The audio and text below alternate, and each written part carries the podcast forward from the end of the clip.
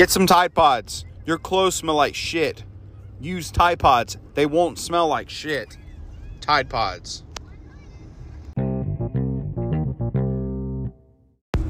Man, welcome back to my show, The Chris Durham Show, starring me, your host, Chris Durham. Um, a big week in football and NFL. Not even going to talk about college because right now college is weird without everybody there. I mean, unless you watch a Georgia or Clemson game, it does not seem the same still. Uh, but with the NFL, I mean, honestly, with no crowd, it's not that big of an issue. The way the cameramen have been working it and the fake crowd and the way the sponsors are laid out, the game still looks very similar.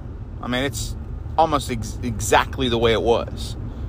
Uh, and honestly, at the Panther games in Charlotte, it sounds like there's more people there than what there actually is. So it's sad but true. But I'm gonna talk about some of the games that happened in Week Seven, and I might go over something that Tracy asked me the other day. Ooh, what did she ask me? Stay tuned. Let's get into it. Week Seven NFL, and before I start, let's go over something that's been happening. Well, that happened lately. It is the Troy Aikman, Joe Buck sang over a hot mic where they didn't know they were being recorded. Something about a, a flyover happened. They're like, "Oh, there goes a waste of your your tax-paying dollars." How many times have all of us have at least said that once or twice about something? Give them a fucking break. The mic was supposed to be off. They don't even know who recorded it and or who leaked it. They don't even know and people are getting onto them for that and it's like they didn't say they're anti-military. They didn't say nothing like that. They simply made a joke that we all make and it wasn't it wasn't racist or anything like that. Quit trying to cancel every fucking thing you can get your eyes and hands and thoughts onto. With being so damn what's the word uh offended? Damn damn damn fuck fuck fuck. See i just said six bad words right there are you offended no? Okay then. Shut up about it. So moving on to the games. Uh, first game that happened Thursday night it was the Eagles Giants game. Great game. Eagles are down 21 to 10. Down 21 to 10 with six minutes to go. Giants like, we got this. Eagles come back and win the game. Whoa. Good for them. Whatever. then we go into this week's big matchup was the Steelers Titans game. Uh, great game. Pittsburgh had a pretty good lead. They started playing conservative and playing like shizzle dizzle. Let the Titans come back. Titans at the very end have a chance to kick a field goal and tie it up to probably take it to overtime. Um, missed the field goal. Oh, that sucks. Uh, so uh, only a three point win for the Steelers. What probably should have been at least a three touchdown win. Then we're going to go over. Let's go ahead and talk about the Carolina games, get it out the way. Uh, Carolina lose to the Saints 27 24. Another really close game. Uh, this first half was just straight up offense, hardcore offense.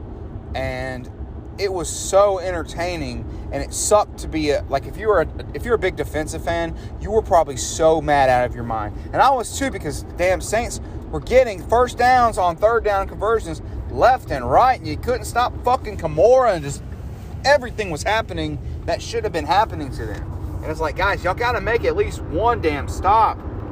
So in the end, uh, it's 27-24 still. The it was a third down play. Teddy Bridgewater. It was a, like a long third and eleven or something like that. And he goes back and then he gets sacked. And he took us way out of field goal range because he was in like the 52 yard field goal kick range, which Joey Slye can definitely hit. And he gets sacked. He took the sack. Should have threw it away, but he didn't because it was it was too fast. Anyways, so it, it would end up being like a 65 yard attempt. Well, Matt Rhule says, fuck this. Instead of us going for like fourth and 22, let's kick the damn thing. So Joey Slye comes out. 64 is the world record in an NFL game. All right. To kick a 65 would break the record and give Joey Slye, all the glory in the world. He would be known as the greatest kicker of all time. Not really, but he would be known as the the biggest leg kicker of all time. So it was so fucking close. It was perfect up the middle, like there, it was the perfect kick. It just needed a just a little bit more of a scooch. I mean, he almost just hit the damn bar, and it might have bounced in. Who knows? But it was a couple inches away from going in. And as sad as it was, it was it would have been. It was just exciting to one see somebody attempt that, but two for him to get that close. Ah, it's a heart grabber. Because I mean, if you're a Panther fan, the Saints have been beating up on us the past like three or four years. Uh, it's it's not fun to watch those games sometimes because keep it close because you're a division rival, and then it's like, oh, but they're gonna fucking beat us. Because even if Joey Slye makes that field goal, there's still almost two minutes left for Drew Brees to drive the field and get an easy field goal or touchdown for the win. So it's not like that would have won the game for us. It was just to tie it up. But that would, you know, it still give you a little bit of hope. But uh, other than that, Teddy Bridgewater looked great. Hardly any mistakes at all on the offensive wise. DJ Moore looked good. Robbie Anderson looked good. Curtis Samuel did a really good multi back type of deal. Uh, Mike Davis didn't have nearly as an explosive game as he has been. This is now two weeks in a row where he's kind of kind of calmed down, hasn't been as much dominant. They shut our run down bad, but our pass game was it was doing really well. But uh, Saints do pull off that win. You go to the Buccaneers Raiders game. Tom Brady, he's back. I mean, he, he, he looks like prime Brady out there. He's getting the protection he needs, and when the protection breaks down, he's getting rid of that damn ball as fast as he can. He's very smart about it. And now they're they're starting to use Gronk. And it's like, hey, Gronk can still play.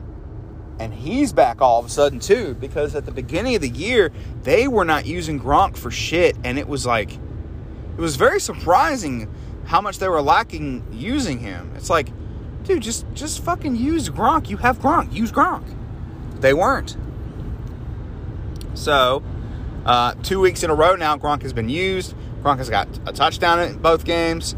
So look for the new, the new New England Patriots, which are now the Tampa Bay Buccaneers, to start doing really well. Which sucks because again, it's a division rival to the team I pull for.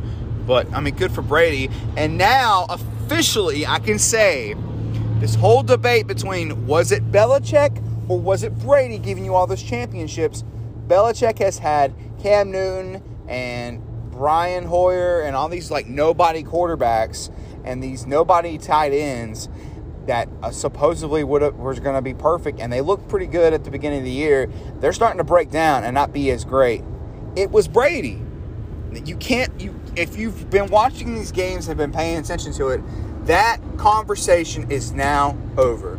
Even if Brady starts to have a shitty year, you can just throw in the fact, oh, he's old. He's in his 40s. He should already be retired, and he's still playing at such an elite level, and he's on a, an incredibly good team.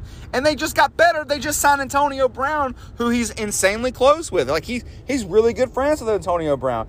He was happy when they brought him to the Patriots last year, played in one game and threw in the ball several times, got a touchdown, and they looked like a great team. It's like Julian Edelman drops fucking everything. Antonio Brown catches fucking everything. That's what I want. That's who I need. Get him. They got him. And he's probably going to start next week. And Mike Evans and Antonio Brown and these other guys that are elite all together on one team with Gronk as tight end. So Gronk's your check down guy. Rob Gronkowski is your check down guy. I say the Buccaneers. I, I, mean, right now they're what five and two. If I had to make like a really good estimate guess, I think they're going to finish eleven and five. Eleven and five or twelve and four. They, they just they're too good to fail. They will probably win the division, and they will probably get not first round bye because Green Bay is probably going to get that first round bye, but you know they look good. So I mean, congrats to the Bucks for beating the Raiders. The Raiders beat the Chiefs a couple weeks ago. Remember that? Remember that, guys? Don't forget that the Raiders are a legitimate team, but the Bucks defense showed up in this game as well. Got to Derek Carr, so Bucks might be finally complete.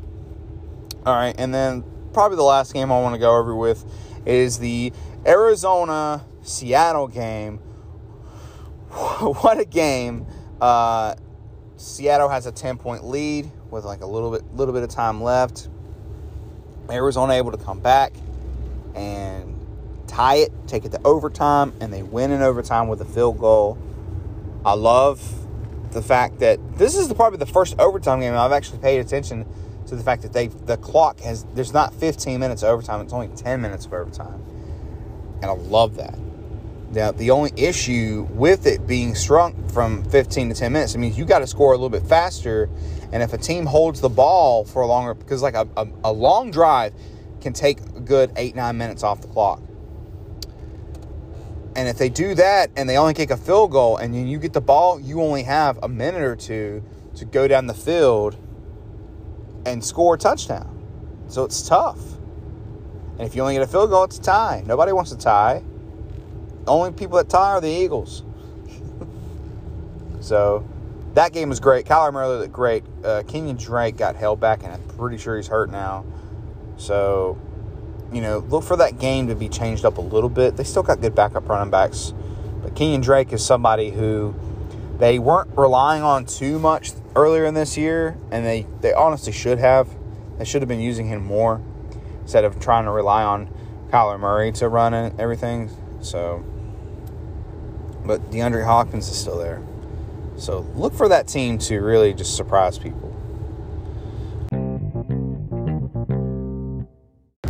All right, so yesterday Tracy asked me, she said, Chris, Chris, what's the best thing food wise? And I laughed.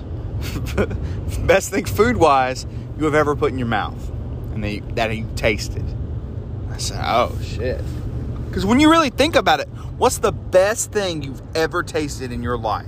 If you had to look at one moment of your time, what was the absolute best thing that just rocked your world? So I had to really think about it, and I'm like, hmm. And I couldn't come up with one answer. I had three, and I don't even think they're right. It's just what I came up with on the spot. So my first one, I didn't I didn't necessarily try Chinese food until I was like 18 or 19. And so I didn't know what the fuck I was missing. So then one day I finally tried uh, sesame chicken from China Grill in Mocksville. And holy shit, it blew my mind. The fact that I was just from there on addicted to that chicken. Addicted. I had to get every every every time I could, I would get their lunch special. It was like five dollars at the time. It's still about five or six dollars, but that thing that does, such good chicken and it's still good to this day but going from never having it to having it right there just blew my mind. So that was one. Number two was my first slice of burke street pizza. Uh, that pizza is so fucking good. It's more legit than anything but i was just so used to pizza hut and domino's and stuff like that. You know your your chain restaurant pizzas. I wasn't i've never really had a authentic, authentic style. And that just, oh, oh, it's so good. And my third one was the first time I had Camel City barbecues mac and cheese because I'm a huge mac and cheese lover. And my brother said, Oh, it's the best mac and cheese in the world. I said, All right, whatever. And I went and tried it, and it, it, it was so good. Now, sometimes, like most re- restaurants, it's never like the the exact same every time, and it's always good. But sometimes it's better than good. It's just oh my god, this is amazing. Well, that time was the perfect time we went because it was amazing, and it was also the first time I tried their barbecue and everything else. So their barbecue is great too. It's it's my favorite barbecue. Man, that's it. That's my show. Appreciate y'all listening because I know how much you guys love listening to my NFL weekly updates. You ain't got to watch no football you can just listen to the Chris Durham show to catch up on all the football you didn't watch. Tell your friends, they'll think you're a genius. They'll be like, man, this guy knows so much about sports. And really, you're just copying everything I just said on this podcast. Man, and when you guys get home, make sure you wash your clothes in something we like to call Tide Pods. Tide Pods are fantastic. They make your clothes smell great. They look great. They're really cool and squishy, but that doesn't matter because the actual fact is, even though they are cool and squishy, they work great to eliminate stains and odors from your clothes and make them look nice and shiny and perfect. And frankly, I think they look fantastic.